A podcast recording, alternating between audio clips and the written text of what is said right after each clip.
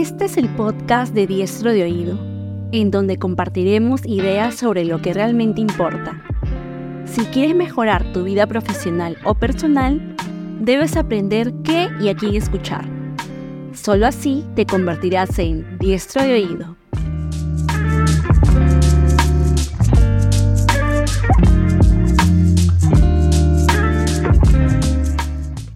Doy la bienvenida a un nuevo episodio del podcast de Diestro de Oído.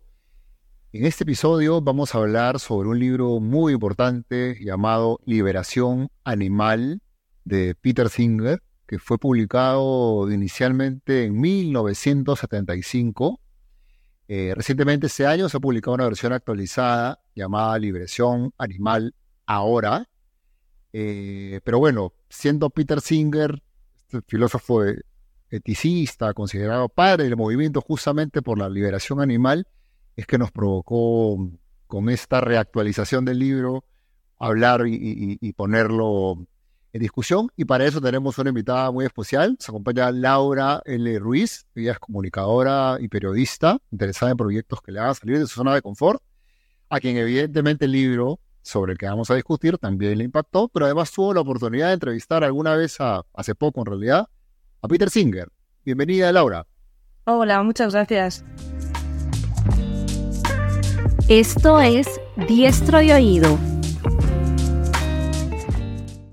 Cuéntanos un poquito de, ti, Laura, para, para, empezar a conocerte. ¿Actualmente a qué te dedicas? Claro, nada, me has presentado muy bien eh, en ambos sentidos. ¿no? Yo es verdad que soy periodista, pero antes de ser periodista, bastante antes de empezar a estudiar la carrera, eh, leí por primera vez a Peter Singer, primero Ética ética práctica y luego, y luego liberación animal, del que vamos a hablar ahora. Y es verdad que me, que me impactó personalmente, pero bueno, sí que es verdad que luego a nivel eh, profesional, pues sí, como decías, ¿no? Tuve con el último libro que se publicó, una traducción que se hizo de, su, de uno de sus libros en, en España, en Madrid, tuve la oportunidad de, estar con Peter Singer, hablar un poco con él. Y, y, bueno, sí que es verdad que tantos años oyendo hablar ¿no? de uno de los referentes del movimiento animalista, eh, la parte filosófica, la parte teórica. Eh, bueno, la verdad que fue un placer y nada, me encantaría compartir con vosotros pues, estas reflexiones o estas impresiones que, que pude tener. Buenísimo. ¿Cómo, fue esa entrevista con, con, Peter Singer? ¿Qué fue lo que más te dejó?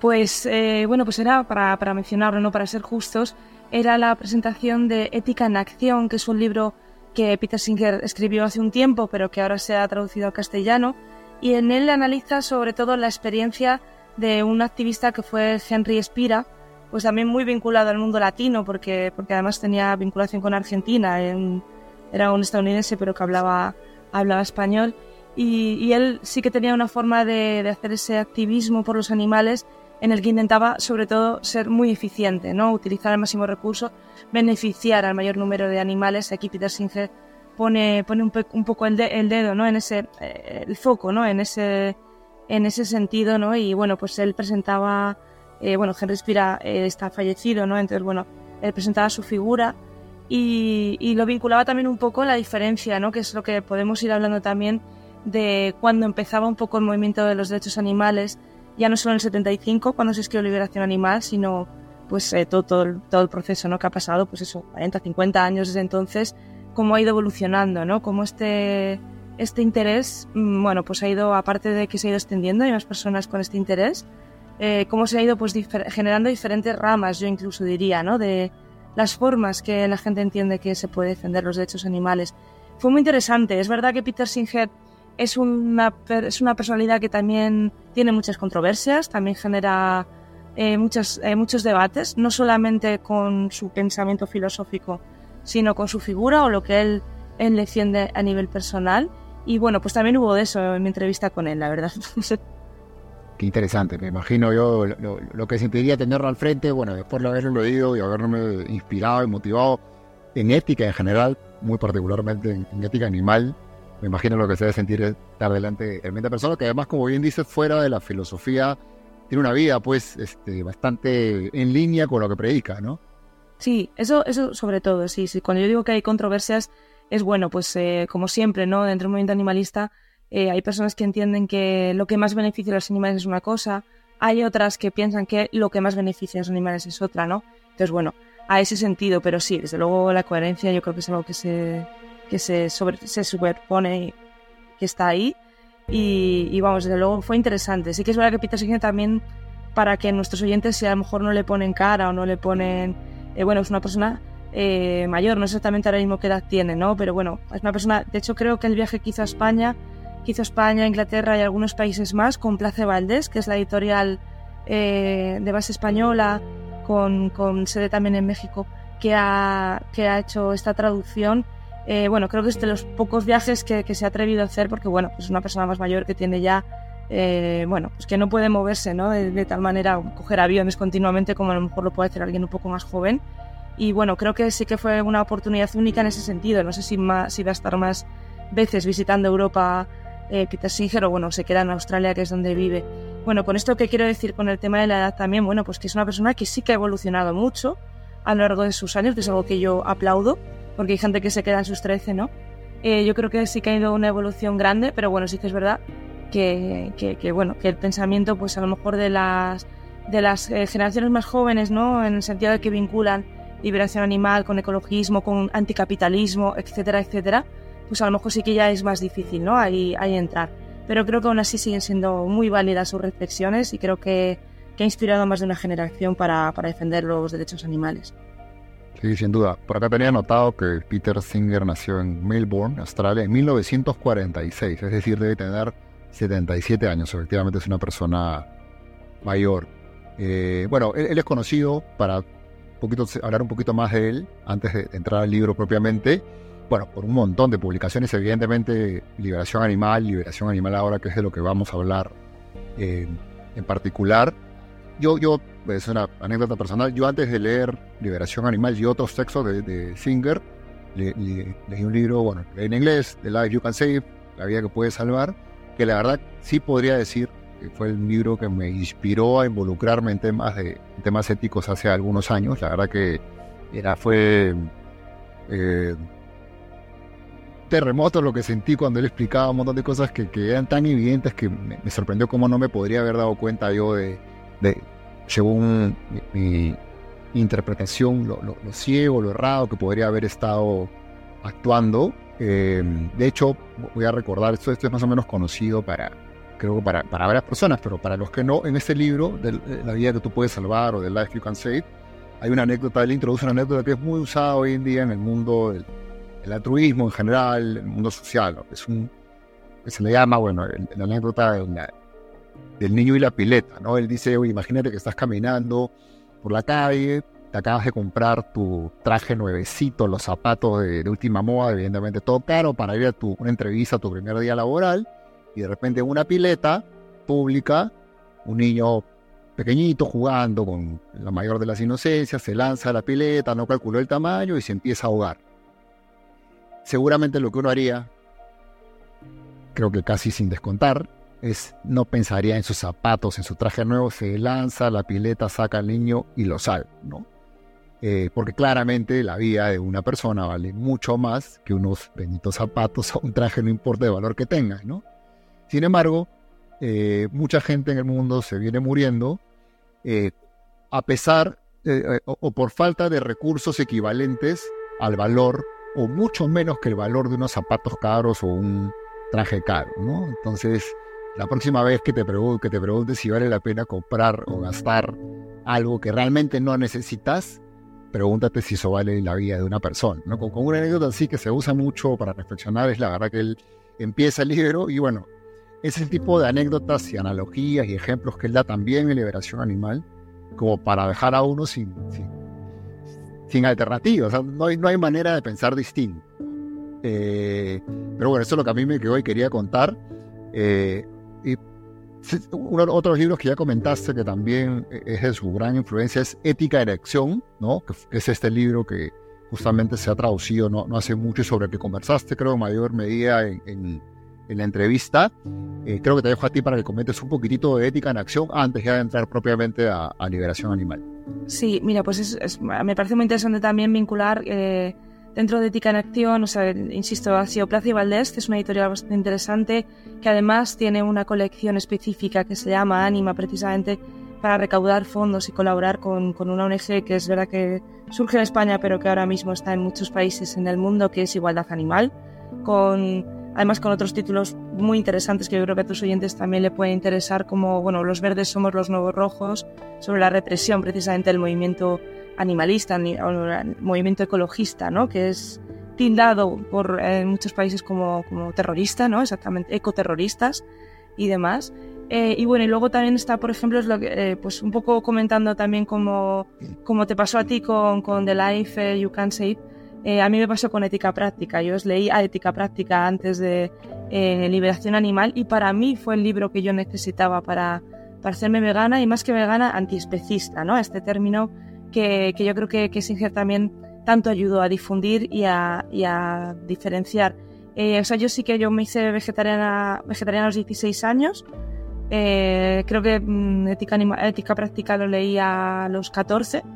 Eh, pero bueno, fue un acuerdo, yo vivía con mis abuelos, fue un acuerdo de hasta los 16 años no puedes dejar de comer carne, ¿no? Por esta falta de, información también que, había antes y este miedo, ¿no? Un poco a la desnutrición o, o demás. Pero bueno, el tema es que yo cuando leí ética práctica lo que hizo fue responder a un montón de preguntas que yo tenía. Claro, yo ya sentía que a lo mejor no estaba bien o no era necesario pues comerme a alguien, comerme un pollo, comerme un, pescado, por ejemplo, ¿no? Pero es verdad que estaba tan, está tan normalizado en general en las sociedades eh, en las que vivimos, ¿no? Que es difícil encontrar argumentos de por qué está mal, si todo el mundo a tu alrededor lo hace, incluido gente que consideras que es buena persona, ¿no? Entonces, en ética práctica se ponen, eh, igual que liberación animal, que ahora lo veremos, ¿no? Pero sí que se ponen eh, estos, estos estas situaciones ¿no? en las que te hace pensar, ¿no? Si esto no lo harías con un humano, ¿por qué lo haces con un animal no humano, ¿no? Eh, pues, ¿Qué es? ¿Por su capacidad de sentir? Bueno, los animales también lo tienen. ¿Qué es? ¿Por su eh, capacidad de disfrutar? Bueno, los animales también la tienen. ¿Es por su capacidad de, de decidir? Bueno, pues también lo tienen. ¿Y qué pasa cuando un humano no tiene estas capacidades? Por lo que sea, ¿no? Por una enfermedad, por una situación, por una discapacidad, bueno, pues también tienen derecho a vivir, con lo cual volvemos otra vez para atrás, ¿no? Y lo aplicamos, esa, esa vara de medir. Es muy interesante que tanto en Liberación Animal eh, como en Ética Práctica y como en otros libros, bueno, Peter Singer lo que defiende o, lo que, o sus argumentos parten a un público que da por hecho que lo que busca es una igualdad y vivir en una sociedad justa. Si, si no partimos de esa, de esa premisa, eh, se cae toda la argumentación, ¿no? Pero sí que da, presupone que sus lectores quieren esto, que quieren vivir en un en un mundo pues más igualitario, que están en contra del racismo, del sexismo, ¿no? Entonces, ¿cómo no estar eh, en contra de otras violencias contra otros animales humanos que, que, además no tenemos ninguna necesidad? Aquí yo lo vinculo con, con este, este símil, ¿no? Que, que, contabas tú, Luis, sobre el niño y la pileta, ¿no? No tenemos ninguna necesidad, es un lujo comer, eh, pues, comer determinados animales o comer determinados productos animales igual que, bueno, pues son lujos que perfectamente podemos prescindir de ellos, no pasa nada realmente, ¿no? Eh, que no tengamos esos zapatos nuevos que comentabas y demás, y, más si lo que supone es dejar de tener esos privilegios para que una persona viva, eh, una persona, me da igual, eh, un animal humano o no humano, viva o lo, y lo haga de una manera digna, ¿no? Entonces, bueno, yo creo que eso es un poco lo que a mí me faltaba, esa argumentación para, para dar el paso y vaya, sí me dio argumentos Peter Singer para llevar a cabo, hacerlo, hacerlo bueno y luego difundirlo, ¿no? En tu entorno. Sí, claro que sí. Y bueno, admirable que, que tan joven te, haya tocado o hayas decidido, hayas entendido que había que cambiar un poco la, actitud, en este caso antiespecista. A mí un poco para contrastar, porque creo que, es, que así ocurre en los seres humanos, no a todos no, no, no, no nos llega, no entendemos a la misma, de la misma forma, por las mismas razones, Personalmente a mí me pasó mucho mayor. Vivo hace, voy a cumplir seis años desde que vegano, y digo vegano porque yo sí empecé más por el tema de la alimentación. De hecho, eh, Peter Singer lo, repasa mucho en el libro, pero hay como que tres razones grandes por las cuales tiene sentido hacerse vegano, ¿no? Voy de la menos importante, pero por la que yo empecé, salud, eh, en buena medida, dejar de comer carne animal, eh, eh, siempre y cuando uno cuide también otras cosas, podría tener algunos impactos positivos en la salud, eso está más que comprobado. La otra es eh, el, tema ambiental, ¿no? Lamentablemente la industria, vamos a hablar un poco más de eso, pero la industria de producción de carne animal y derivados es súper contaminante y además utiliza mucho tierra, mucha tierra, mucha agua. Y, la tercera es por, el, por, evitar el sufrimiento animal, que en realidad es, entiendo por lo que has contado, en casos como el tuyo, por donde, por donde empezaste, en casos como el mío, la, razón que encontré al final, a mí me pasaba, por ejemplo, que, me pasa todavía, y lo digo sin ningún, pero sin ningún complejo, ¿no? Yo no me considero un, amante de los animales, e, en el sentido de que nunca he tenido animalitos que cuidar en mi casa y, y he rescatado, para nada, lo confieso, nunca he sido así, no lo soy, pero de ahí a, sabiendo el sufrimiento que se puede generar, que felizmente en días algún tiempo, me, es inconcebible poder seguir contribuyendo a eso, ¿no? Eh, y, lo contaba justamente por el contraste, ¿no? Porque eh, eh, pasa eso, ¿no? Seguimos diferentes caminos y, por diferentes razones, pero a veces, no todo el mundo, todavía creo que muy pocos, terminamos en, en el mismo, mismo lado, ¿no? Pero fíjate, un argumento u otro, el impacto sobre los animales es el mismo, es pues menos animales explotados, menos animales sacrificados para consumo humano, o sea que, que estupendo. Sí. sí, sí, Para terminar con Peter Singer y entrar ya al libro, dos datos que también apunté, bueno, él, como decíamos, es una persona que no solo crea argumentos para que razonemos en, en pro de las causas que él considera justas, sino que también es un activista. De hecho, él es fundador de una asociación que se llama The Life You Can Save, que básicamente busca financiar una serie de proyectos sociales, no solamente en el mundo de explotación animal, sino en otros aspectos sociales también. Y él es uno de estas grandes, estas personas, muchas felizmente, pero no suficientes, que son miembros de esta otra asociación eh, Giving What We Can, que es uno firma un pacto a través del cual eh, se compromete durante toda su vida a donar una cantidad o un porcentaje de sus ingresos, que es algo que la verdad no, no es tan, es bastante valiente, ¿no? Porque uno tiene la seguridad de que, que va a pasar en el futuro. Él ha suscrito estos pactos y seguramente no, yo no tendría por qué dudar, lo viene cumpliendo, lo que habla de su, de su accionar, ¿no? Y una anécdota que, que, encontré por ahí, de hecho está en el libro de Liberación Animal, es que él, tampoco no fue pues ni siquiera vegano, empezó por vegetariano desde muy joven, sino que siendo profesor de, de una universidad. Dicen que un día un, estudiante lo invita, le dice para almorzar, algo piden los platos, pero el estudiante pregunta si el plato que le iban a servir tenía carne animal, ¿no?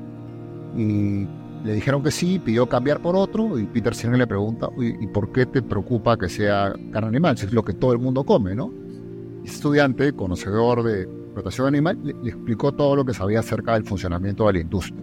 Y le dio un montón de datos que Peter Singer en su vida había conocido como la mayoría de nosotros hasta determinado momento. No fue el día siguiente, creo que le tomó un mes, pero finalmente decidió desde ese momento ser vegetariano con su esposa y ahí nunca más eh, animales, ¿no? Eh, y, él decía, esta es la parte más, más rica de esa anécdota, que como los argumentos, como las ideas, obviamente que vienen de personas, no necesariamente en un determinado momento, a él le tomó un mes eh, y, y, no tan joven, eh, pueden terminar conectando con otras cosas, con tu forma de ser, tus valores y finalmente produciendo los resultados que, queremos, ¿no? Que es evitar el sufrimiento animal. Mm. Sí, a ver, yo creo que yo creo que, mm, que quién, o sea, en qué momento de tu vida eh, das el paso, mm, ya me da igual si es para ser vegetariano, vegano o hacer activismo militante pues por los animales o por el planeta, depende lo que tú comentabas, ¿no? Depende de lo que sea que te, que te mueva. Yo creo que tiene mucho que ver en el momento con el que hacemos conexión con alguien, ¿no? O podemos, o con algún material, hay gente que, que le ha impresionado mucho pues determinados vídeos, ¿no? Eh, o determinados documentales o determinados libros, o una conversación, pues como dice, ¿no? Singer en este sentido con, con el estudiante de Oxford, eh, que haces eso, ¿no? Yo creo que aquí lo determinante ya no es cuando te pasa, porque es algo fortuito, ¿no? Cuando llega a tus manos eh, ese libro ese, o esa conversación, sino que reacciones ¿no? ante ese, ese primer contacto con ese mundo y que verdaderamente empieces a ser crítico. Es verdad que es muy fácil pues seguir con la normalización ¿no? de, de la violencia, con la normalización de, pues, de la insostenibilidad que tú comentabas, ¿no? Pero bueno, yo creo que, es lo importante, es lo que, es lo que yo creo que se nota cuando las personas están más abiertas a, a cambiar y realmente incluso diría sacrificar, ¿no? Cierta, cierta forma de vivir, porque sí que es verdad, ahora ya no tanto, pero eso, hace, pues yo me imagino, en, el, en los 70 eh, era todavía más complicado pues entender que el sándwich no tiene que incluir algo, algo cárnico. Eh, pues yo también, igual ahora que tengo 40 años ahora, pues eso, hace, hace 25 también era bastante complicado, no sé, en Perú ya me contaréis cómo está la cosa, ¿no? Pero quiero decir, entiendo que lo, valiente es que una vez que ves ese contacto lo reflexiones y digas, no voy a poder seguir eh, viviendo igual, no voy a poder seguir consumiendo igual eh, y voy a cambiar, ¿no? A mí me parece que lo valiente es eso, independientemente de a qué edad o en qué circunstancias sea. Sí, y también coincido contigo. Hoy día es mucho más fácil evitar el consumo de carne animal que en cualquier otra época, sin duda, y probablemente no en todo el mundo, pero en una buena parte del mundo, en Perú, que probablemente no tenga lo último de tecnologías y desarrollos en este sentido, hay suficiente oferta como para eh, alimentarse muy saludablemente, además comer muy, sabrosamente sin necesidad de recurrir a la carne animal. Claro, mucho más fácil de seguir con la normalización, el, todo el, último, pero la verdad que hoy día no es tan difícil y, y, es cierto que hace 15 años o hace 20 o hace 30, probablemente si por más que uno hubiera tenido la intención, hubieran habido barreras muy, muy complicadas que superar. Hoy día tenemos más fácil, aún así, todavía no ocurre en, en las dimensiones que, que debería, ¿no? Eh, bueno, entrando al libro, un dato curioso es que es esta versión, bueno, las últimas versiones en realidad, pero hablo de la última que he leído, que es eh, Liberación Animal, ahora tiene una introducción hecha por Yuval Noah Harari, bastante conocido, y creo que una autoridad en términos de, de cómo explicar la historia de la humanidad, y él arranca con un dato que a mí me parece súper interesante citarlo, ¿no? La industria animal ha causado más dolor y miseria que todas las guerras de la historia juntas. En este momento estamos entre varios conflictos, pero hay uno eh, eh, entre Palestina súper eh, difundido, muy triste. Creo que todos entendemos el dolor que están viviendo las personas que, independientemente de, de, las posturas políticas que puedan haber o religiosas, creo que nadie quiere eso. eso no es nada comparado con la cantidad sufrimiento animal que hemos generado y que seguimos generando y que probablemente generemos este año en toda la humanidad. Eso es increíble. Totalmente. Tiene un libro, es verdad que Yuval Noah Harari tiene Sapiens, que yo lo recomiendo, que bueno, se ha editado hace poquito en España en, castellano. Eh, vamos, os animo, porque sí que es verdad que además todo esto del especismo tiene mucho que ver con la antropología, incluso, ¿no? Con nuestra concepción de la violencia con el otro y, la verdad que me parece un acierto que en esta reedición de Liberación Animal se contara con, con él para, para, la introducción. Sí, sí. Eh, bueno, el, libro habla mucho de un par de términos que, que lo, cita, pero creo que tú, tú, lo vas a poder explicar mejor que yo, que tienen que ver con, con dolor y especismo. ¿Qué, qué, qué, podrías comentar al respecto? Claro, eh, claro, Peter Singer, digamos que cuando él considera, bueno, no sé si podemos, somos propietarios de los animales, de otros animales, porque claro, vamos a partir de, algo que muchas personas igual no, no, lo piensan, pero nosotros somos animales también. Entonces por eso se habla de animales y animales no humanos, ¿no? Para diferenciar a los demás. Hay muchas personas que no se consideran mamíferos, ¿no? Que habla de pues, somos humanos y los otros animales, ¿no? Entonces, bueno, partiendo de ahí, ¿no? Si somos animales, ¿por qué nos, mm, consideramos que tenemos derecho de explotar, de tener eh, hacinados, de de considerarles propiedad, ¿no? A, los demás, a los otros animales, ¿no?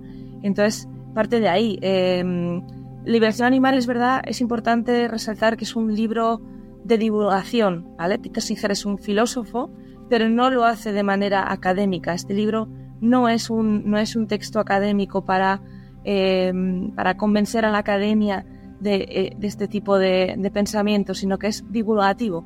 O sea, Peter Singer intenta llegar al público general entonces lo hace de una manera eh, como, como la mayoría de los, de hecho, de los textos que hemos, que hemos eh, comentado, ¿no? Lo hace de una manera que él habla del sentido común todo el rato, ¿no?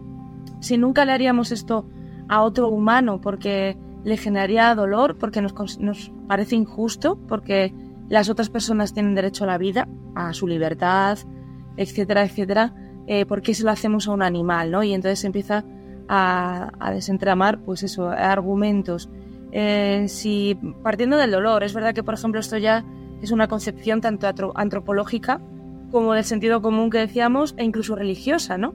Si cada uno, el que tenga religión, eh, acude, ¿no? A los textos eh, sagrados y demás y habla de, pues eso, de la justicia, de la empatía con el prójimo y demás, va a encontrar también ahí que esa empatía dice, claro, el otro sí siente capaz de dolor, eh, si tiene capacidad de sentir dolor, eh, y yo no lo haría porque a mí no me gustaría que me lo hicieran porque esto me haría sentir dolor. Dolor puede ser físico, puede ser psicológico de cualquier manera. No tengo derecho a hacérselo a otro, ¿no? Entonces, bueno, basa un poco eso y lo que hace es extender realmente esa consideración moral que la inmensa mayoría de las personas tienen por los demás personas, ¿no? O incluso en las que se ha basado las leyes, eh, bueno, desde, desde las leyes romanas hasta todas las legislaciones que tenemos en todos los países, extenderlo a los demás animales, ni más ni menos. O sea, es, es verdad que cuando habla de sentido común va un poco por ahí, ¿no? Si ellos son capaces de sentir dolor, son capaces de sentir, de, preferir eh, no sentir dolor a preferirlo, de preferir vivir a no vivir,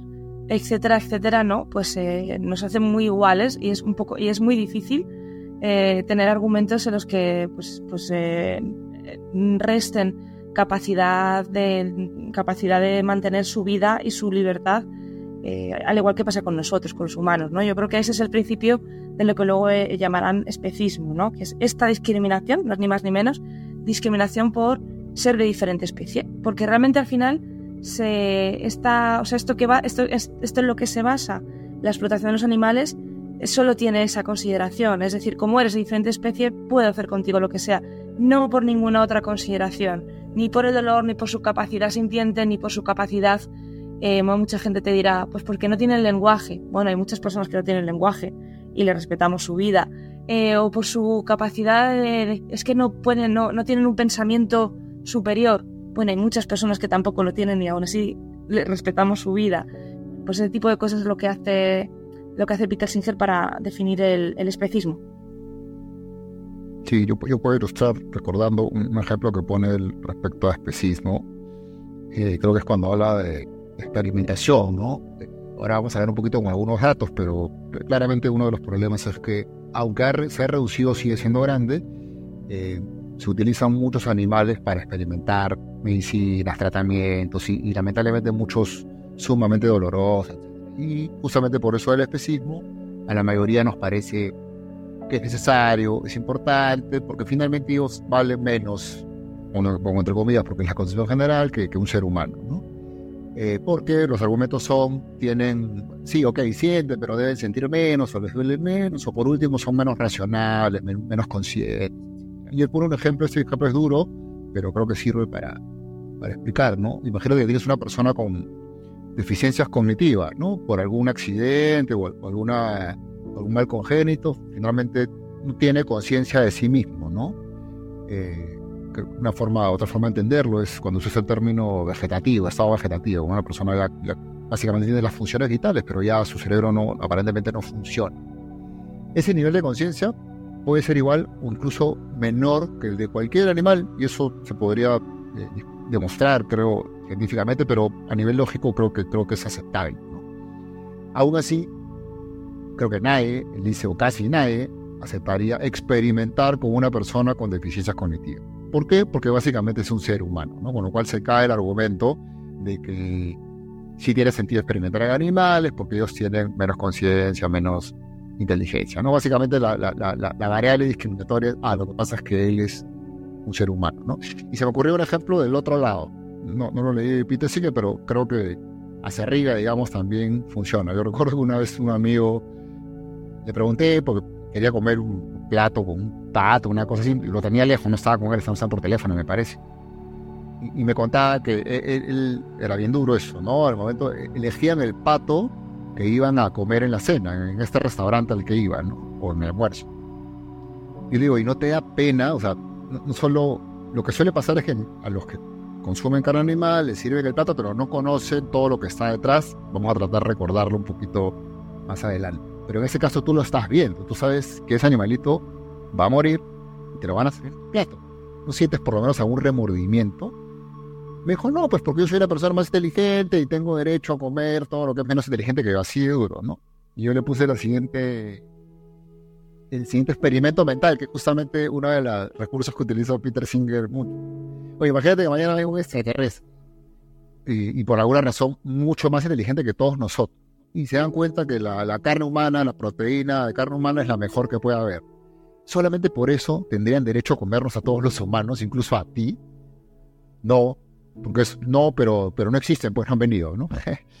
Creo que es otra forma de, lamentablemente, entender cómo el especismo está súper eh, eh, enterrado o, en nuestras venas, para arriba o para abajo, eh, y, lamentablemente no aguanta argumentos lógicos o racionales a veces, ¿no? Totalmente. Sí. Totalmente. Se me estaba ocurriendo también el planeta de los simios, ¿no? Cuando lo vemos, que ahí se han tornado las en los roles, ¿no? Y, claro, ay, qué barbaridad, ¿no? Bueno, pues fíjate, ¿no? Qué, ejercicio de empatía. Sí, es increíble.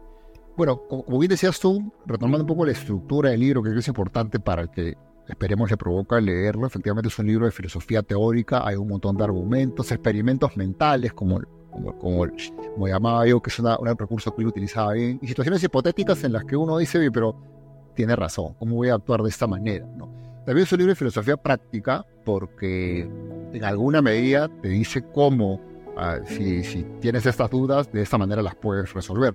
Una, un ejemplo de la filosofía práctica, esto es anecdótico, más todavía se mantiene curioso es que al final del libro, en algunas versiones, incluso en la última, hay un recetario. O sea, para el que dice, ya, ¿pero qué voy a comer?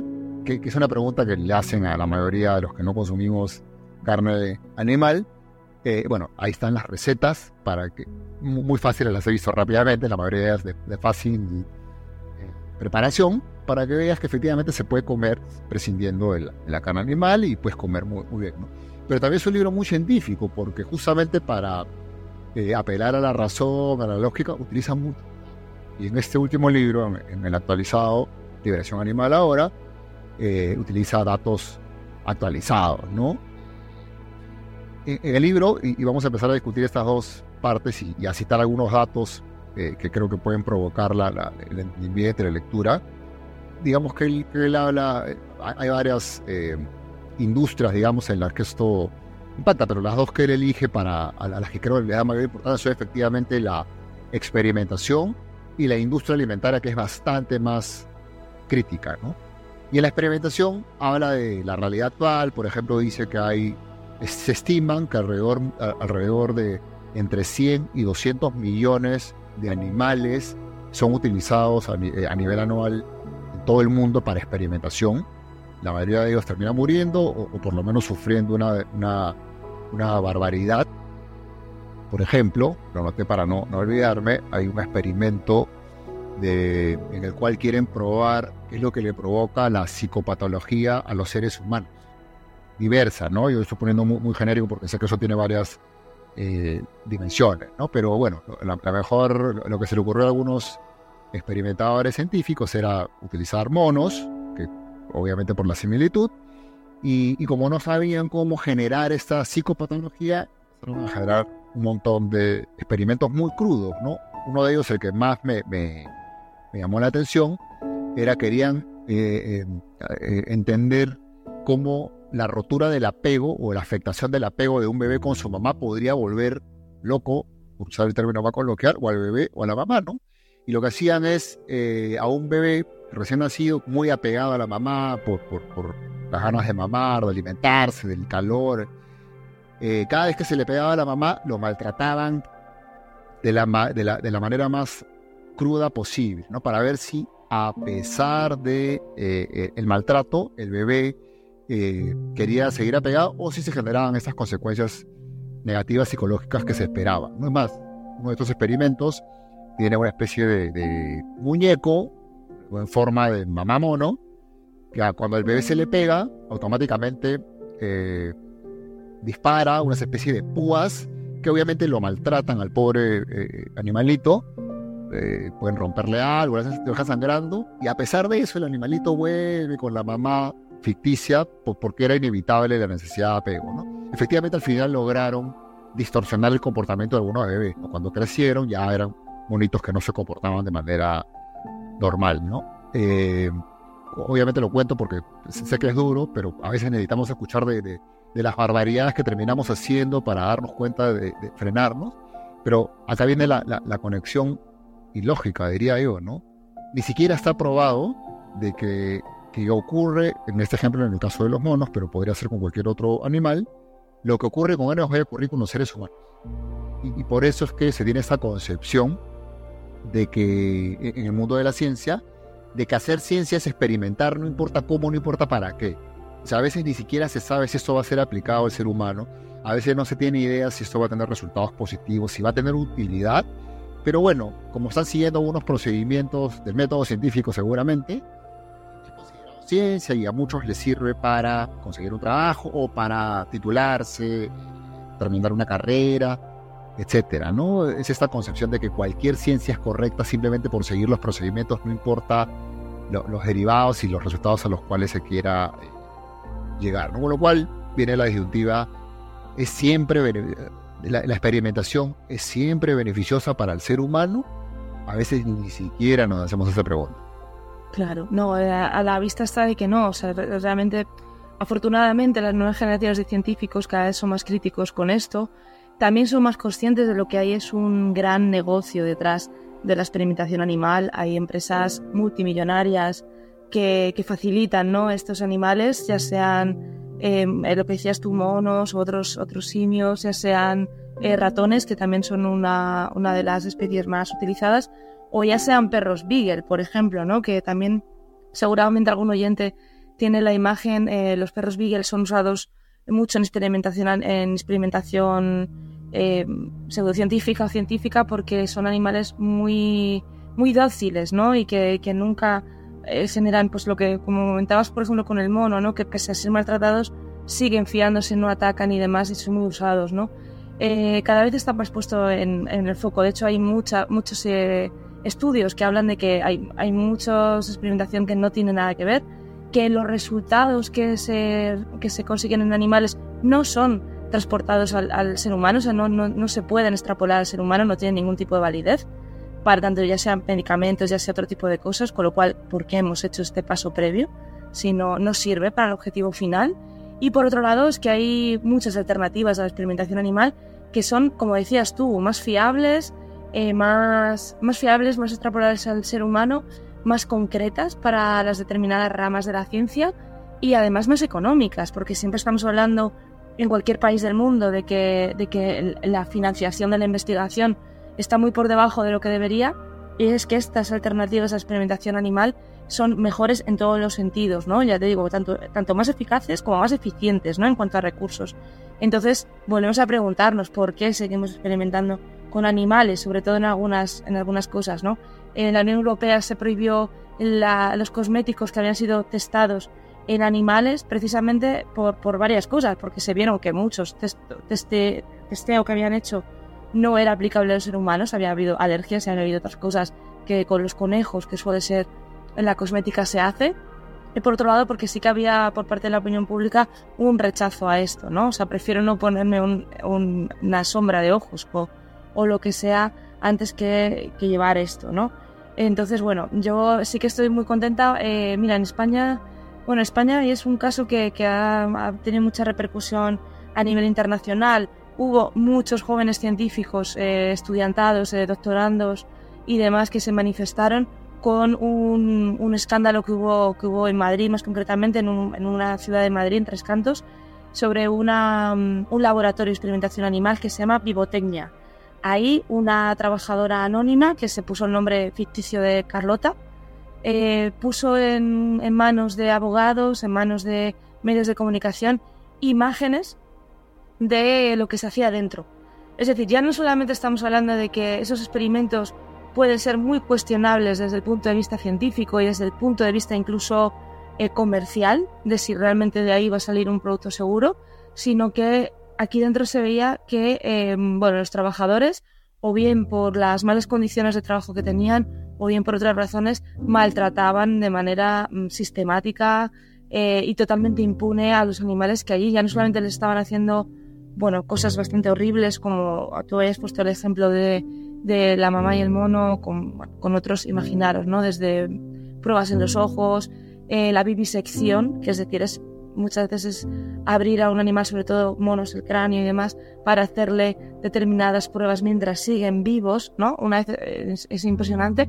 No solo estaban haciendo esto, sino que además les estaban humillando, maltratando, teniendo en condiciones malas, Bueno, fue un caso que, repercutió, vamos, se hizo eh, The Guardian en Inglaterra, eh, el New York Times se hizo también eh, eco en Estados Unidos y se produjo a la, a la, suspensión de la licencia de este, de este laboratorio en concreto. El tema es que no es un caso extraordinario. Lo que es extraordinario es que salieran las imágenes a la luz, pero no es extraordinario para nada y que esto no pase en todos los demás. Eh, creo que esa normalización de la que hablábamos antes de la violencia a la hora de comer, a la hora de consumir determinados productos, medicamentos, cosméticos y demás, también se produce con la experimentación animal. ¿no? Si no lo vemos lo que ocurre dentro, eh, lo consumimos sin problema. ¿no? Una vez que lo vemos, ahí todo el mundo, por ejemplo, quería saber aquí en España qué, eh, qué medicamentos se probaban en Vivotecnia, qué productos se probaban en Vivotecnia para boicotearlo, para no consumirlo.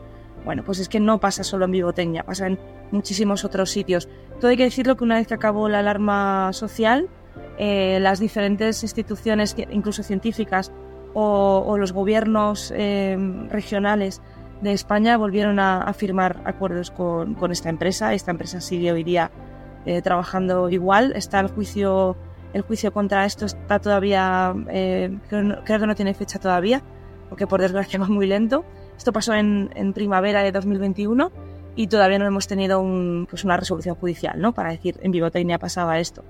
Entonces, bueno, con esto quiero decir que es un caso que la gente piensa realmente, hay reacción, o sea, cuando la gente ve lo que pasa en la experimentación animal hay reacción, pero es verdad que el sistema, no solo el de la experimentación, sino eh, el alimentario, eh, etcétera, etcétera, lucha mucho para que pues, la, la, opinión pública en general, la sociedad en general no lo vea, ¿no?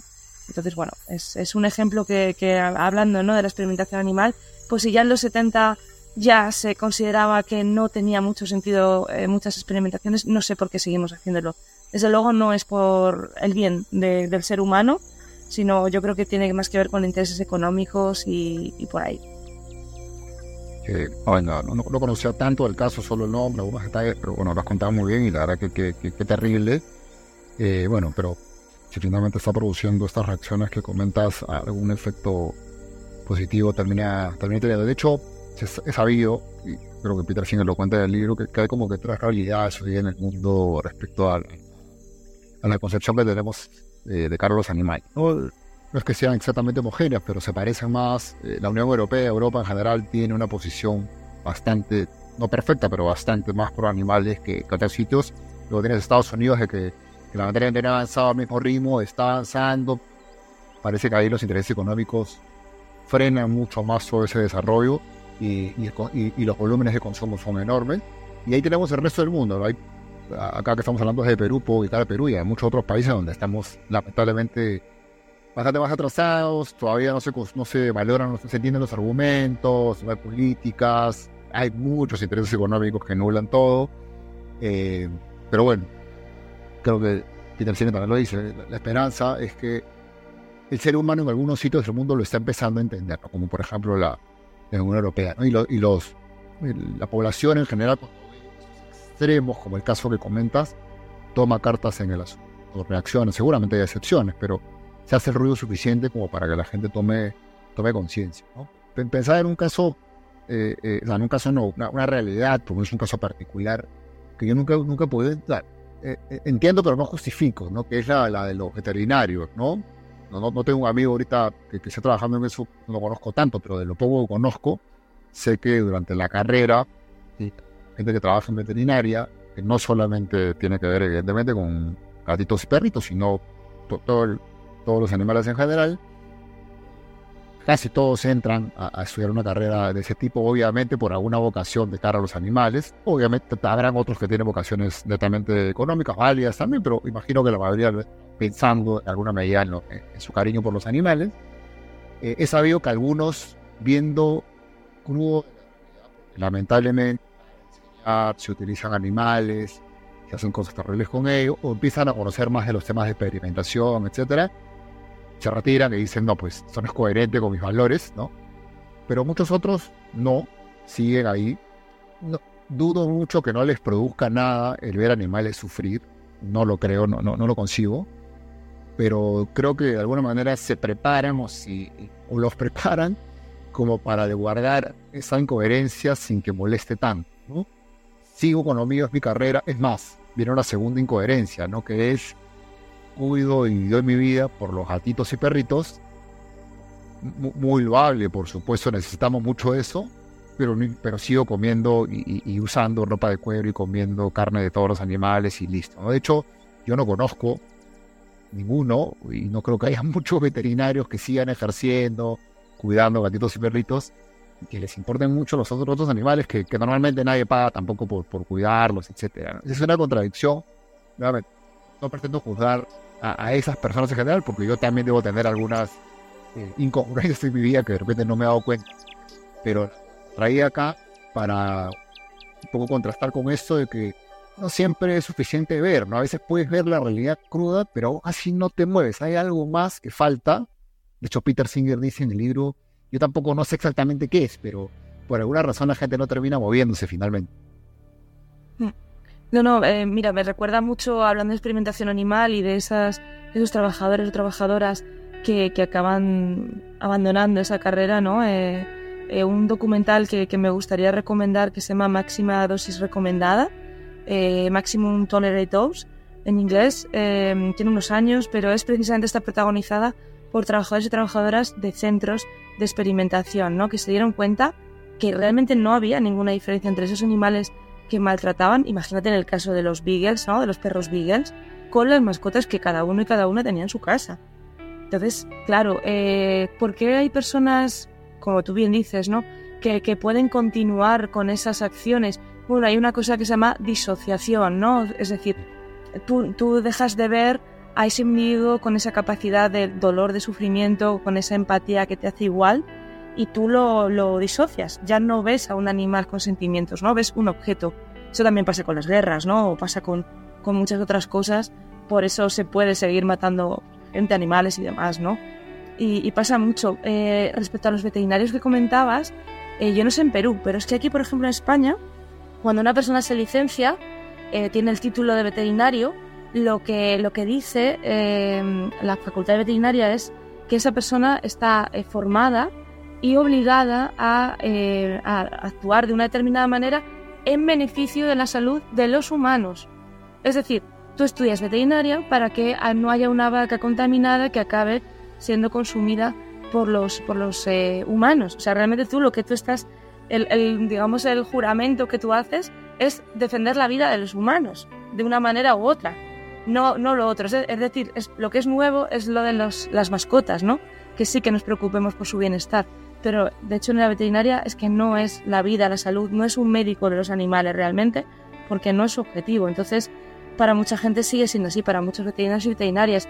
Yo sé que en España sí que hay, hay un grupo de veterinarios y veterinarias en diferentes partes, por ejemplo, que ayudan en la, eh, los santuarios de animales. Es decir, animales de granja, denominados de granja rescatados, más allá de perros, gatos o cobayas o aves, eh, vacas, eh, vacas, ovejas, gallinas, toros, cualquier cosa que te puedas imaginar, eh, que han sido rescatados. hay un montón de veterinarios que se tienen que volver a formar, porque en la carrera en ningún momento estudiaron determinadas enfermedades o determinadas soluciones para ayudar al bienestar de sus animales. ¿no? Pues por ejemplo, las gallinas tienen un montón eh, no, me quiero, no me quiero extender mucho, ¿no? Pero, por ejemplo, tienen muchas infecciones y mueren muy jóvenes porque el huevo se les queda atascado, tienen infecciones y demás. Pues han tenido que esforzarse muchísimo en buscar una solución a eso. Porque en la veterinaria, en la, en la carrera veterinaria normal, la solución es eh, matar a esa, eh, eutanasiar a esa gallina. No hay una solución, no les interesa porque económicamente no le interesa a una granja pues ponerle un implante hormonal para que deje de poner huevos, evidentemente, ¿no? No es su, no es su solución. Bueno, simplemente un ejemplo, pero sí que hay una serie de, de profesionales que, que, están avanzando mucho en lo que verdaderamente tendría que ser la carrera veterinaria, que tienen eh, piensos veganos para demás animales, etcétera, etcétera, ¿no? Para que el cuidado de las mascotas tampoco tenga que pasar por encima de otros animales, de la vida y de la explotación de otros animales. Entonces, bueno, es verdad, es verdad, totalmente de acuerdo contigo con que, con que eso está muy poco, muy poco extendido, pero voy a ser positiva en el sentido de que sí que cada vez yo creo que, hay más personas dentro de la carrera veterinaria, dentro de otra serie mm, eh, de, de, sectores que se dan cuenta de esto. Sí, sin duda. Eh, no sabía eso del juramento a favor de la salud de los humanos. No, sé cómo es acá, honestamente, voy, a, averiguarlo, pero bueno, evidentemente explica entonces mucho de, la postura. Eh, pero bueno, no, no, finalmente no la, no la justifica. No, yo coincido contigo, definitivamente generacionalmente hay, una evolución eh, y yo creo que no solo en veterinaria, sino en muchos otros ámbitos creo que estamos encontrando más, más proporción de personas con un poco más de conciencia. No sé si puedan hacer, vayan a hacer los cambios radicales, pero con bastante más conciencia respecto a los, a los animales, ¿no? vamos a entrar a, comentar un poquito de, lo, de, lo que habla el libro sobre la industria alimentaria, que es como definitivamente la industria que más sufrimiento está pasando. La experimentación llama la atención por lo crudo que puede ser y además porque el fin a veces es absurdo. Son solo un dato para cerrar eso que no, no, no cité que mucho, a veces hace experimentación para descubrir un nuevo desinfectante con un olor nuevo. Pero hay que probarlo en algún lado, hay que probar que no mata a nadie y lamentablemente el, que destinado a probarlo es un animalito, ¿no? O un alfombras, que es algo que uno usa pues en alfombra. Para tonterías como esas que la verdad no necesitamos, necesitamos menos que los zapatos caros que hace rato hablábamos. Eh, de repente no lo sabemos pero aún sabiéndolo no nos importa mucho a la mayoría, eh, eh, se usa todo esto de la experimentación animal, lo cual es clara prueba de que ni siquiera el fin tendría manera de justificarlo, ¿no? Distinto es en la industria alimentaria. Para mí tampoco lo justifica, pero hay algún hay, un bloque de información que, que, con, con, el que la gente se queda y que por eso entiende que vale la pena. Obviamente es para alimentarse y la mayoría tiene la concepción de que necesitamos pues este, carne animal para poder vivir, si no, ¿de dónde sacas la proteína y esas, esas cuestiones, ¿no? Pero hablando de datos, eh, en el libro, que son datos actualizados, rescaté algunos que creo pueden llamar la atención, como que hoy en día estima que 83 millones de mamíferos y aves mueren por año a nivel mundial en la industria alimentaria eh, cárnica, digamos, y derivados, ¿no? Eh, es una barbaridad de, animales que mueren en, todo esto, eh, pero no sabemos, pues, ¿no? Porque obviamente no, los contamos, no los vemos, eh, no, entendemos muy, bien eso, ¿no? Eh, bueno, consumimos pollo, gallinas, vacas, peces. los peces creo que merecen un comentario particular porque creo que es de los que menos entendemos, pero lamentablemente más hacemos sufrir. Pero antes de hablar de los peces, suelto un dato de, los pollos, que de repente es, eh, en términos de mamíferos, de lo más, perdón, aves, de lo más común, ¿no? Un pollo en condiciones naturales podría vivir siete años. Eh, es más, un hábitat natural sin intervención humana, ¿no? Eh, en la industria actual avícola viven siete semanas.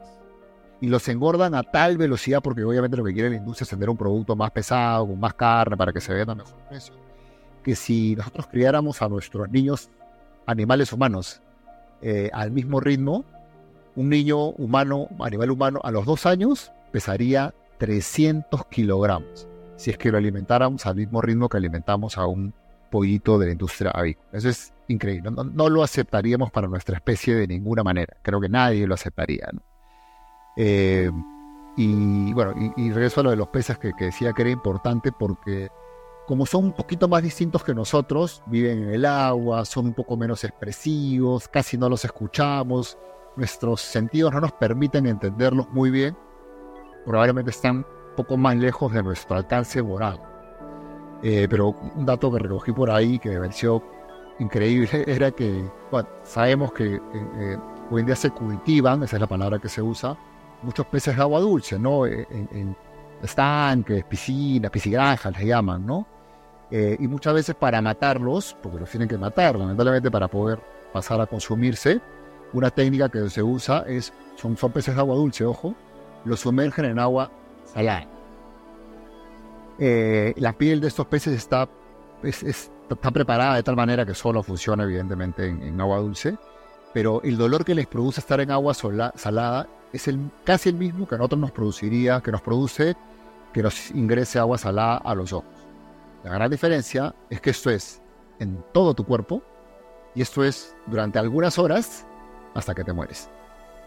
creo, que con ese, eh, creo que sí podemos entender, nos podemos dar una idea del nivel de sufrimiento, eh, pero bueno, o no lo conocemos o a veces conociéndolo lo obviamos, lo dejamos pasar porque finalmente nos queremos comer un pescado, lamentablemente el término que se usa por un tema de sabor, etcétera. Sí, totalmente. Y es más, o sea, lo que contaste un poco de la falta de empatía de los peces, fíjate si es tal que tú, tú puedes contabilizar cuántas vacas, cuántas cerdos, cuántas gallinas o pollos eh, se comen a nivel de individuos, es decir, pues eso, 83 millones de mamíferos comentadas al principio. Pero los peces ni siquiera se contabilizan como individuos, se contabilizan con toneladas. O sea, hemos llegado a un punto de objetivizar, de considerar un objeto, de considerar algo de consumo, que ni siquiera contamos por individuo a los peces, al peso. A mí me parece más doloroso todavía, ¿no? En ese sentido, esa, negación de su, vida directamente. Y luego, tú, como tú comentas, eh, además de lo del agua salada que comentas, bueno, la mayoría mueren ahogados, es decir, eh, sacados fuera, ¿no? Y demás. Y, muchas veces agonizando durante horas en los diferentes medios de transporte y demás. Lo que comentabas de los pollos, para quien lo esté escuchando, ¿no? Que, que hay alguien que le diga, pero, pero ¿cómo van a engordar tanto a un pollo? ¿Cómo es posible, no? Hay, tanto en pollos como en demás animales, hay una, hay una evolución, una manipulación genética, ¿no? Que, que llega a especies, llega a tipos de, de animales, en este caso son los pollos boiler, que boilers lo pueden buscar en internet porque es impresionante, o sea, es un pollo totalmente eh, inflado, con que muchas veces se les quiebran las patas, ¿no? Por lo que tú comentabas del peso que alcanzan, pero lo mismo pasa con las vacas eh, consideradas de leche, que hay diferentes subtipos de vacas que lo que hacen es muchas veces mueren por infección, por una eh, mastitis, ¿no? Una infección de las vacas porque tiene, o sea, les pesa casi la mitad, el 50% de su peso está en las ubres, ¿no? Entonces, eh, imaginas, además de todas las condiciones que se pueda considerar que la, que la industria agraria eh, les impone, todo esto, ¿no? Si tu propio cuerpo ya es un, eh, ya es un, o sea, te ha informado de tal manera que, que, te van a matar, te va a matar, tu propio cuerpo te va a matar, ¿no? Pues, por lo mismo con las gallinas que comentábamos, o la puesta de huevos, etcétera, etcétera, ¿no? Sí, corrijo algo que creo que no dije bien, dije 83 millones, pero son 83 billones, que sí tiene sentido, comparado con los 8 billones que somos casi seres humanos, da 10 animales entre mamíferos, ya, ves que mueren por cada ser humano vivo hoy en la Tierra, ¿no? Ratio que viene cambiando, eh, si bien es cierto, hoy día hay muchas más personas que, que eh, en términos absolutos que consumen carne que antes, la proporción de personas que, o, la cantidad total de personas que sí consumen carne también ha aumentado muchísimo no solo por el crecimiento poblacional, sino porque hay zonas del mundo que antes no consumían carne, pero ahora están consumiendo, como China, por ejemplo. Solo China cambia los ratios, evidentemente, por, por el tamaño de manera increíble, ¿no? Otro de los efectos, eh, eh, eh aparte del sufrimiento, que, con esos datos había miles más en el libro, pero creo que podemos ilustrar a qué nivel se puede llegar por estas esta supuesta necesidad de comer carne animal es que eh, se utiliza mucho recurso para poder eh, en la industria agropecuaria. ¿no? Por ejemplo, el 77% de la producción de soya eh, se destina justamente a alimentar animales, cuando podría ir directamente a, palear un montón del hambre en el mundo. De hecho, yo consumo un montón de soya, es uno de mis principales alimentos y reemplaza perfectamente a nivel de proteína cualquier otro, ¿no? De, hecho, la soya tiene mejor conversión energética y proteica que la carne animal. Se dice que la carne animal eh, tiene eh, ratios de conversión entre 2.5 y 30%. Es decir, que se pierde o el 70% o el 97.5% eh, de alimento eh, se pierde porque termina generando mucho menos en términos energéticos o proteicos cuando lo transformas a carne animal. Entonces, esto es hablando de eficiencias que citaste hace rato, ni siquiera es eficiente. Sin embargo, para los que ya estamos acostumbrados o mal acostumbrados, diría yo, a consumir la carne animal, eh, claro, el, sabor y, no, y, lo que te sirve y todo ya nos ha hecho medio, medio esclavos de eso. Mm. Totalmente. Eh, a ver, sí, aquí hay un tema de preferencias, hay un tema de lo que tú comentabas del aumento de, del consumo de carne, eh, sobre todo en países occidentales, ¿no? Y aquí, ¿qué pasa en, países occidentales? Además de entender, porque, por ejemplo, seguramente en Perú, igual que en España, muchas de las recetas de los platillos tradicionales eh, sean vegetarianos o veganos, ¿no? Pero siempre se le ha acabado incluyendo esa proteína animal como también un símbolo de poder, de estatus, de, de capacidad económica, ¿no? Entonces eso es un poco lo que, lo que también está pasando en China, ¿no? Como bien decías.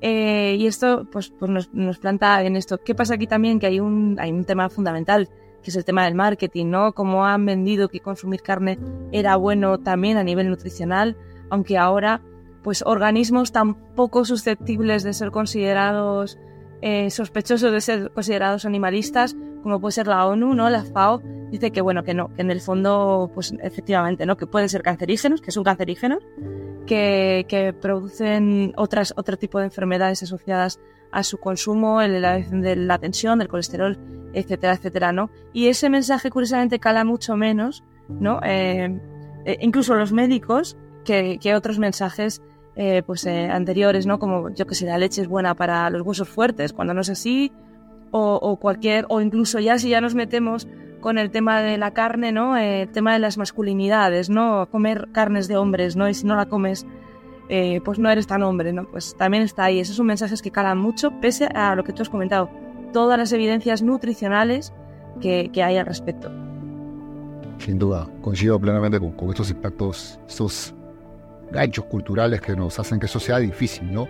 Otro de los impactos de la industria alimentaria, ya en el tema ambiental, que, que lo cité, pero acá algún dato, es que la industria agropecuaria es responsable de 15% de todas las emisiones de gases. Casi lo mismo que toda la industria automotriz.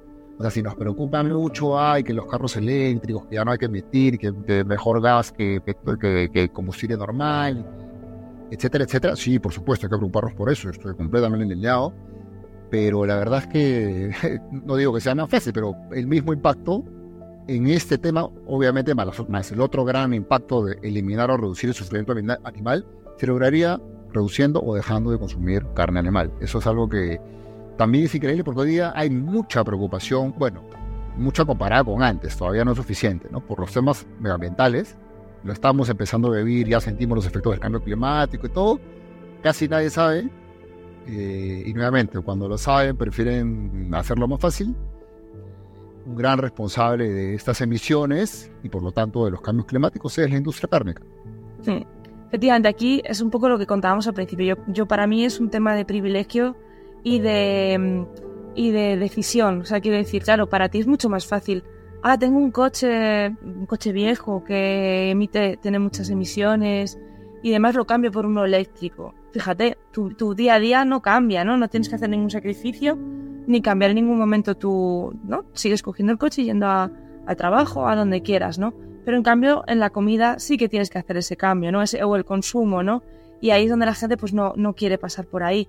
Eh, hay una coletilla muy graciosa, ¿no? Me parece como para provocar ese debate, ¿no? Y para, eh, entendedme, ¿vale? Entre comillas, eh, que es que es verdad, o sea, un vegano consumiendo o sea, conduciendo un todoterreno, ¿no? Un, sub, un coche de estos grandotes, eh, yendo a todo, a todo en coche, eh, va a seguir produciendo muchas menos emisiones, bueno, va a contaminar menos en general y va a consumir menos recursos que, pues, que una persona que come carne y va, tiene una placa solar eléctrica en su casa, tiene, va en bicicleta al trabajo y lo que tú quieras, ¿no? Es un chascarrillo, pero es que es así, es que los números lo dicen. Sí, sí, es cierto, es cierto. Eh, bueno, un dato más que ilustra este impacto ambiental es que la carne vacuna, para producirse, emite 192 veces, 192 veces la cantidad de CO2 que las nueces, que producir nueces que tienen mucha mejor conversión a nivel proteico y energético. Eso no se sabe, y a que le importa al medio ambiente, que sé que hay una buena cantidad y, bienvenido que, que ese grupo crezca, ahí está la mejor forma de por dónde empezar si es que esa es la razón por la cual uno quiere iniciar. Sí, yo creo que además para las nuevas generaciones esto es muy importante. Yo creo que sí, igual que se ha empezado a hablar ahora mucho de, del producto local, ¿no? Que, que no recorra grandes, grandes espacios porque si no ya deja de ser sostenible, o productos de temporada, es decir, en lo que en, tu, en el lugar donde estés se consuma en verano, en invierno, eh, no lo traigas una piña. Nosotros, por ejemplo, ¿no? que muchas veces importan piñas desde desde el otro lado del Atlántico totalmente insostenible, ¿no? Totalmente ridículo para poder tenerlas en, invierno, ¿no? Que no, no tiene ningún sentido. Se, la gente entiende que hay que hacer esos cambios y que hay que dejar de consumir ese tipo de cosas, a ese tipo de momentos, porque recorren muchísimos kilómetros, pero curiosamente luego no, no se preocupan de, de dónde viene incluso la carne de pollo, incluso la carne de otros sitios, ¿no? Eh, yo te comentaba preparando este programa, ¿no? Que hay un, hay un caso excepcional con la globalización. Es verdad que desde que hizo eh, Peter Singer el libro de Liberación Animal ahora, eh, el tema de la globalización de los transportes globales, bueno, se ha implementado, no sé, ya no diría que se ha multiplicado, sino ha sido más que exponencialmente, ¿no? Entonces, por ejemplo, hay un problema muy grande de transporte de ovejas y de vacas desde Australia al continente, bien al continente indio, bien, bien a Estados Unidos. Eh, aquí hay un problema a todos los niveles, o sea, mm, transportar miles y miles de vacas en cada eh, y de ovejas en cada, principalmente. Luego hay también otros otros animales en cada mm, en cada barco de estos grandes, ¿no? Que llevan transportes eh, por todos los océanos, supone muchísimos problemas. O sea, para empezar, eso, el, la huella CO2 el recurso de energía que, conlleva moverlo y luego otro que hizo que ha hecho que por fin se cambie la normativa tanto en Australia como en Nueva Zelanda con el transporte de animales vivos, que es que muchos de ellos no llegan vivos al, a su destino. Muchos mueren en unas condiciones increíbles, pero imagínate, dura semanas e incluso meses muchas veces el viaje. Incluso un mes y medio ha llegado a durar, ¿no?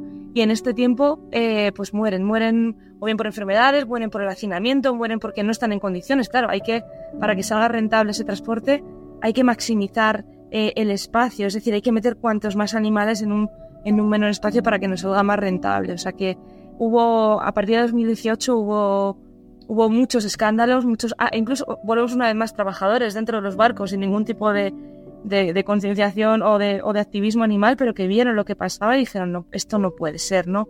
Y publicaron imágenes, vídeos, fotos, de, sobre todo de ovejas, eh, y Nueva Zelanda ya lo prohibió, y Australia, eh, que yo sepa, la última noticia es que en marzo estaban realizando una, una nueva ley. Es verdad que ha cambiado el gobierno de Australia y ha echado para atrás muchos, muchos, muchas órdenes y muchas leyes que estaban en marcha con la anterior presidenta, veremos si, si, sigue, ¿no? Pero es verdad que el escándalo ha estado ahí y, bueno, y ya, ha hecho que muchos consumidores también miren de dónde viene la carne y se lo planteen, aunque solamente sea por este, por este motivo que comentamos. Sí, recordaba lo que contabas, un dato también sobre los pollos relacionados con el transporte, ¿no? Que también cuando los transportan, no necesariamente interoceánicamente, pero de una ciudad a otra, de un pueblo a otro, eh, ya, ya no dejan de comer porque logísticamente es muy complicado darle de comer estando tan hacinadas y además en un auto de movimiento. Eso puede tomar horas de transporte y ya, no van a comer. Eh, pero después los, la gente que trabaja en la industria empezó a preguntarse, oye, pero si ya estos animalitos los vamos a matar en los próximos días, ya mejor no le demos de comer, porque igual no van a perder la proteína que ya construyeron durante los, las siete semanas, las pocas siete semanas que tuvieron de vida. Entonces, no solo se quedan sin comer las últimas horas de transporte, sino que les cortan los últimos dos, tres días previos al transporte, porque ya lo que van a perder es casi nada. Pero el ingrediente que hace esto más trágico es que para, para haber crecido esa, ese tamaño en siete semanas, recuerden, es como que un niño de dos años tenga 300 kilos, eh, se les ha generado una cantidad de hambre, su cuerpo todo el tiempo pide eh, eh, comida, alimento, que imagínense el nivel de sufrimiento que son, que constituyen estos dos, tres días más el transporte, ¿no? no solamente van a morir realmente destinados a ser comidos por seres humanos, sino que los últimos instantes de su vida son de los peores también, ¿no? Peter Singer dice, eh, anoté una frase hablando de la, del impacto climático, eh, estamos apostando nuestro futuro a cambio de unas hamburguesas. es cierto, la hamburguesa es el símbolo pues de la practicidad y el sabor y culturalmente muy difundida, todo el mundo come hamburguesas, etcétera, pareciera que al ser humano no le importa nada más que comer hamburguesas, incluso su propia existencia, ¿no? Mira, me, viene a la cabeza que es verdad que esta industria alimentaria, ¿no? las granjas, las macrogranjas, los, los mataderos, eh, son sitios muy herméticos, con unos muros muy altos, que cuando se filtran Em, a un activista para grabar lo que ahí sucede y cómo pasan las cosas, pues son perseguidos y demás, ¿no? O sea, la industria no quiere que lo veas. Pero es verdad que tenemos una oportunidad en esos camiones que tú comentabas de transporte, ¿no? De la granja al matadero de los animales, ya sean pollos, em, vacas, cerdos y demás. Ahí tenemos la oportunidad de verles. Yo animo a quien nos esté escuchando que no haya tenido esta, esta inquietud o esta empatía con los animales, a que si coincide con estos camiones en España pasa mucho, imagino que también en otros países, en una estación de, repostaje de, gasolina, ¿no? Eh, ahí muchas veces coincides con uno de estos camiones.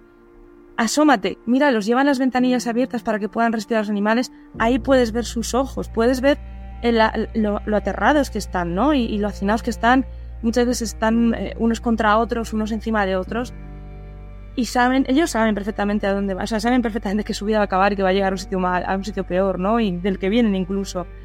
Yo creo que esa es como una oportunidad que tenemos de colarnos en esos, frente a esos muros, ¿no? De que, la industria no quiere que veamos para, para empatizar. O sea, me parece un, un, buen, buen momento que has dicho tú, Luis, este, estos camiones, para que lo veamos, porque creo que es muy habitual y creo que tenemos esa oportunidad. Sí, sí, de acuerdo.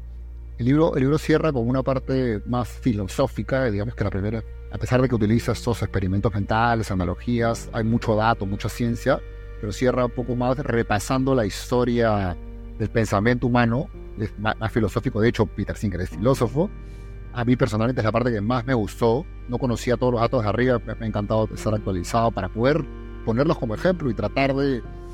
Eh, ver la razón y la evidencia para que la gente entienda lograr el problema, pero me gustó la parte final, eh, que básicamente la hace para explicar esto del especismo, porque repasa un poco cómo grandes pensadores, muchos de los filósofos que yo admiro, Aristóteles, Aquino, Descartes, Kant, eh, que, a mí no se me hubiera ocurrido ni media idea de las 50.000 que ellos han este, formulado, y obviamente por eso los admiro. Eh, nunca llegaron a, tener ese nivel de esa postura pro animales, de, preocuparse por el sufrimiento. La mayoría justificaba eh, el especismo diciendo somos seres humanos, somos más racionales, no merecemos comer animales. Y, muchos juzgan o, no juzgan. Explican que la razón por la cual a estos grandes filósofos nunca se les ocurrió ser compasivos con los animales es porque eran otras épocas, ¿no? y sí, puede tener algo de sentido, muchas, muchas ideas han ido evolucionando en el tiempo y obviamente lo que hoy día se nos puede ocurrir no es lo mismo que ni en la Edad Media ni, en el Imperio Romano, digamos, ¿no? Pero lo curioso es que en esas épocas han habido pensadores que sí pudieron entender y, además cambiar su estilo de vida mucho más pro animales, como Pitágoras, Plutarco, por citar dos, dos ejemplos, ¿no? Y hay muchos, eh, esta es la parte creo que más, más común a lo de ahora, que terminan entendiendo que, no está bien que, o que algo está mal cuando matamos animales simplemente por consumo o por razones ilógicas. Sin embargo, no pudieron hacer el cambio, ¿no? Como Hume, Voltaire, Rousseau, Benjamin Franklin, Darwin. De hecho, sobre Benjamin Franklin, uno, un filósofo muy respetable, por supuesto, se cuenta una anécdota que creo que ilustra mucho de cómo pensamos hoy día los seres humanos contemporáneos, incluso, ¿no? Él era vegetariano ya, en algún momento decidió serlo porque bueno, entendió que, que no, estaba bien consumir animales y un día lo invitan a pescar a algún lago, etcétera. Bueno, él parece que eso todavía no lo entendía como antiespecismo, pero bueno, decide ir y finalmente en el lago ve que un, pesca, un pececito se come a otro pececito. Y de inmediato dice, oye, pero si ellos se comen entre sí, ¿por qué no me lo puedo comer a ellos, no? Y finalmente dicen que se llevó unos peces, los puso a freír y se los comió y dejó de ser vegetariano. Después días después, meses después, no sé cuándo, él explica que no, que la verdad era que, que, le llamó tanto el olor a pescado frito, tan, sabroso, indudable para que hemos comido que, es sabroso efectivamente el olor, eh, que, no, pudo resistir comer pez y desde ahí empezó a comer. ¿no? Eh, eh, lo traía a cotación porque creo que ilustra muy bien cómo podemos avanzar en la razón. De hecho, he puesto ejemplos de algunos de los pensadores que cita Peter Singer y, que capacidades no le faltan, creo que no hay duda de eso, pero aún así el saber no es suficiente, ¿no? Del saber al hacer hay una distancia que el mismo Peter Singer dice varias veces que no sabe todavía cómo lograr que la gente convierta, porque si no día todos seríamos eh, eh, veganos, ¿no? Con lo cual, lo que me queda es que no hay que leer el libro, ojalá todo el mundo lo lea, ¿no? No va a ser suficiente, hay que ir por muchos más flancos porque seguramente tenemos diferentes formas de convencernos realmente tomar acción sobre el problema. Sí, estoy de acuerdo. Yo creo que hay que pulsar la tecla, ¿no? Que, que te haga eh, dar esa idea. Fíjate, es que además los, los, pensadores, tanto que tú has mencionado como los que Peter Singer menciona en el libro, eh, son, no eran activistas por derechos animales. Quiero decir, eran filósofos que buscando eh, igual la igualdad del ser humano, el, el, el, qué es, ¿no? ¿Qué, qué, nos diferencia a los demás animales, se dieron cuenta que, que no teníamos que imponer eh, precisamente ¿no? nuestra, nuestras acciones. dejaron de lado por lo instintivo, ¿no? Por eso que decías el olor o, o las ganas de comer algo por lo racional, ¿no? Y es verdad que mencionas, o sea, yo añado, ¿no? Eh, por ejemplo, otros que no están, pero que están ahí, ¿no? Eh, Tolstoy, eh, Tesla, Kafka, mujeres también como Emma Goldman, Rosa Parks o Angela Davis, por ejemplo, más contemporánea, que, vienen de la lucha, por ejemplo, Angela Davis viene de la lucha de la igualdad de, de las personas negras racializadas en Estados Unidos, viene del anticapitalismo, del antifascismo, pero se dio cuenta. De hecho, ella siempre dice que ella no contaba que era, que era vegana, porque entendía que era algo que tenía que hacer, pero no era, no quería ser militante de ello, sino que era algo como que para ser coherente con todas las demás luchas, si estás hablando de acabar con, con, la, con la violencia, ¿no? Tenías, tenía que hacerlo. O sea, fíjate, me parece un gran ejemplo, ¿no? De, de, bueno, para ser coherente, da igual que no sea tu lucha principal, pero si tú quieres acabar con las violencias, ya sea la violencia sexista, ya sea eh, la racial, la, colonial, eh, esto, esto es una parte que no puedes ignorar, ¿no? Para seguir siendo coherente. Sí, de acuerdo. Creo, creo que pasa mucho que finalmente los que tuvimos suerte, porque yo creo que también tiene que ver mucho con las con variables que uno no controla necesariamente, ¿no? De, llegar a entender y, poder apretar o que nos apretaran esa tecla y pasar a, actuar, digamos, sentido, eh, aún, aún siendo eh, pocos, eh, terminan siendo, creo que estadísticas de eso, los veganos en general, los, antiespecistas, terminan siendo más, sensibles con un montón de causas, porque evidentemente tampoco sería muy coherente preocuparse solamente por, por el sufrimiento animal, cuando por supuesto hay un montón de sufrimiento humano valiosísimo, ¿no? que tendríamos que evitar. Al final uno se mete tanto en esos temas que, que, ya la, sensibilidad de uno empieza a ampliarse, cosa que por todos lados es bueno, ¿no? Puede que a veces no te alcance el tiempo, los recursos, el dinero para poder actuar, muy respetable, no todos tenemos el mismo alcance, pero siempre hay algo que se puede hacer. Por ejemplo, recomendando un libro, recomendando un podcast, este, hablando con un amigo, explicándole, dándole algunos datos, etcétera. Hay maneras de que esto se vaya entendiendo, ¿no? Eh, Totalmente. Sí, por favor, sí, sí. Sí, sí, o incluso llevándole a un restaurante, ¿no? Si ya tenemos que, que ir a la parte más gustativa, más instintiva, ¿no? Que ahora hay muchas alternativas, hay comidas súper ricas y vegetales 100%, y que también te sacan de ahí, igual que añaden el recetario ¿no? en liberación animal, pues puede parecer una tontería, pero es que hay gente que, para, que a lo mejor esa es la barrera para ellos, ¿no? Sí, sí, correcto. Bueno, el libro, el libro a mí me dejó muchísimas cosas, pero prefiero que empieces tú, Laura, haciendo una especie de reflexión ya para ir cerrando el, episodio. Vale, pues, eh, difícil resumir. Efectivamente, eh, se hablan de muchas cosas, ¿no? En el libro. Yo creo que, que la base sobre todo es esa consideración, ¿no? Si tú te consideras una persona eh, que quiere la igualdad, que quiere la justicia, ¿no? Que, que, rechaza las violencias o rechaza eh, por las situaciones desiguales, desde luego hay que actuar, ¿no? lo que tú comentabas un poco, Peter que te da de la mano todos los argumentos que necesites.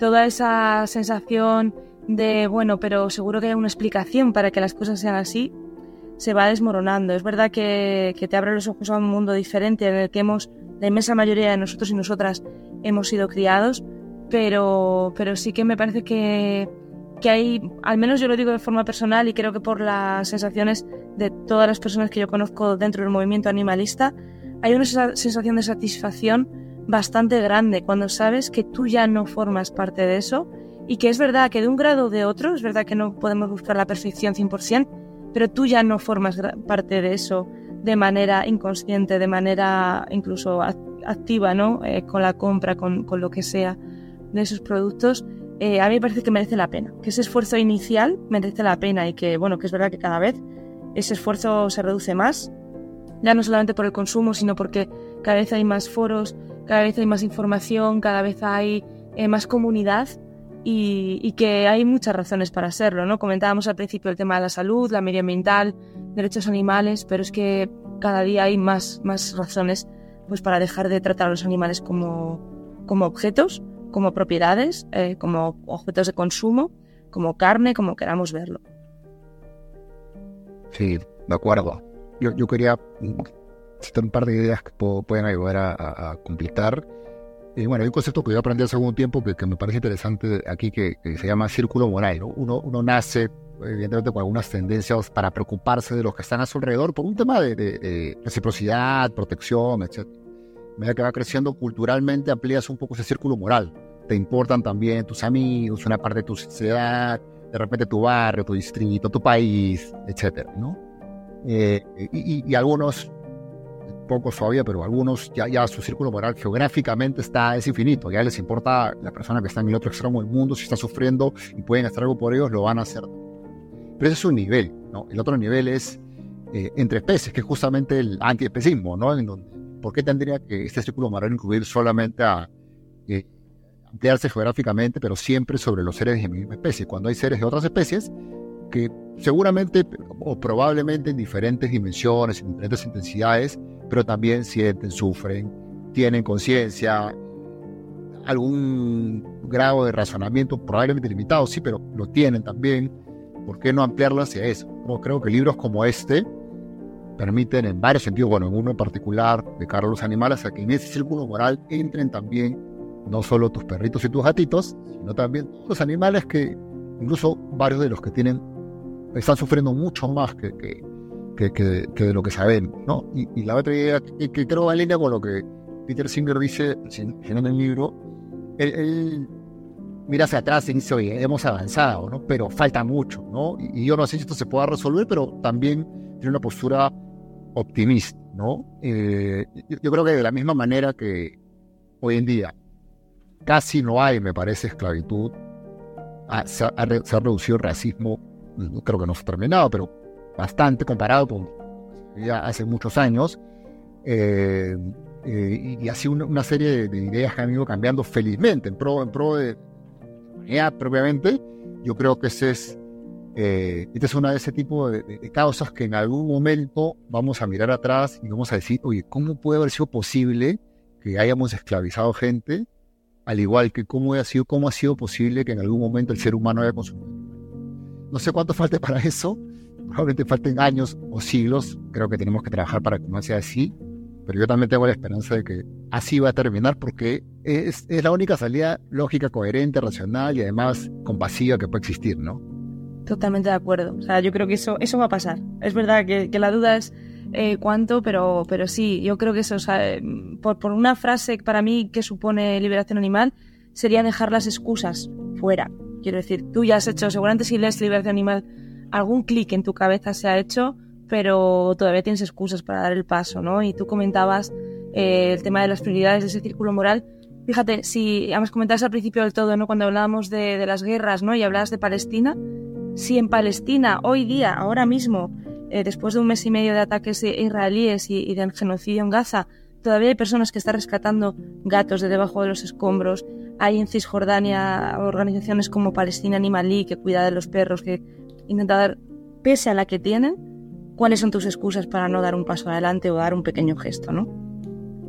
Sí, de acuerdo, creo que se explica bien qué, poco coherente es nuestra posición, en este caso de cara a los animales, comparada con otros seres humanos, valiosísimos, por supuesto, y que sí podemos hacerlo.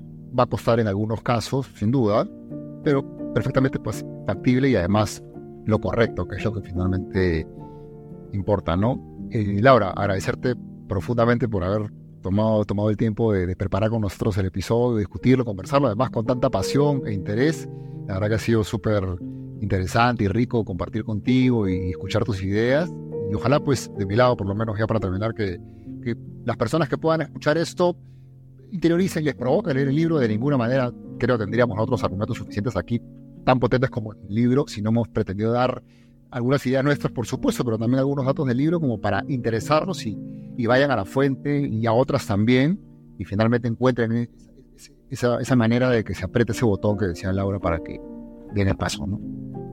Totalmente de acuerdo, vamos, yo por mi parte muchísimas gracias por darme, darme este espacio, la oportunidad de hablar con vosotros eh, y me parece, me parece tremendo, ¿no? Que haya, que haya este espacio em, de podcast, ¿no? Para hablar de estos temas que son muy interesantes, que muchas veces eh, pues se eluden ¿no? en otros, otros sitios más mainstream. Y, y nada, de verdad un placer. Yo seguiré escuchando, atenta con los demás temas que tratéis. Muchas gracias nuevamente, Laura.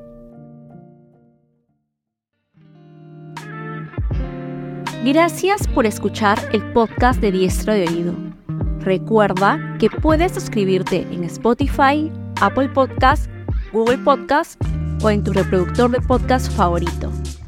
No olvides visitar diestrodeoído.com para disfrutar nuestros contenidos en otros formatos o encontrarnos en redes sociales y en Substack.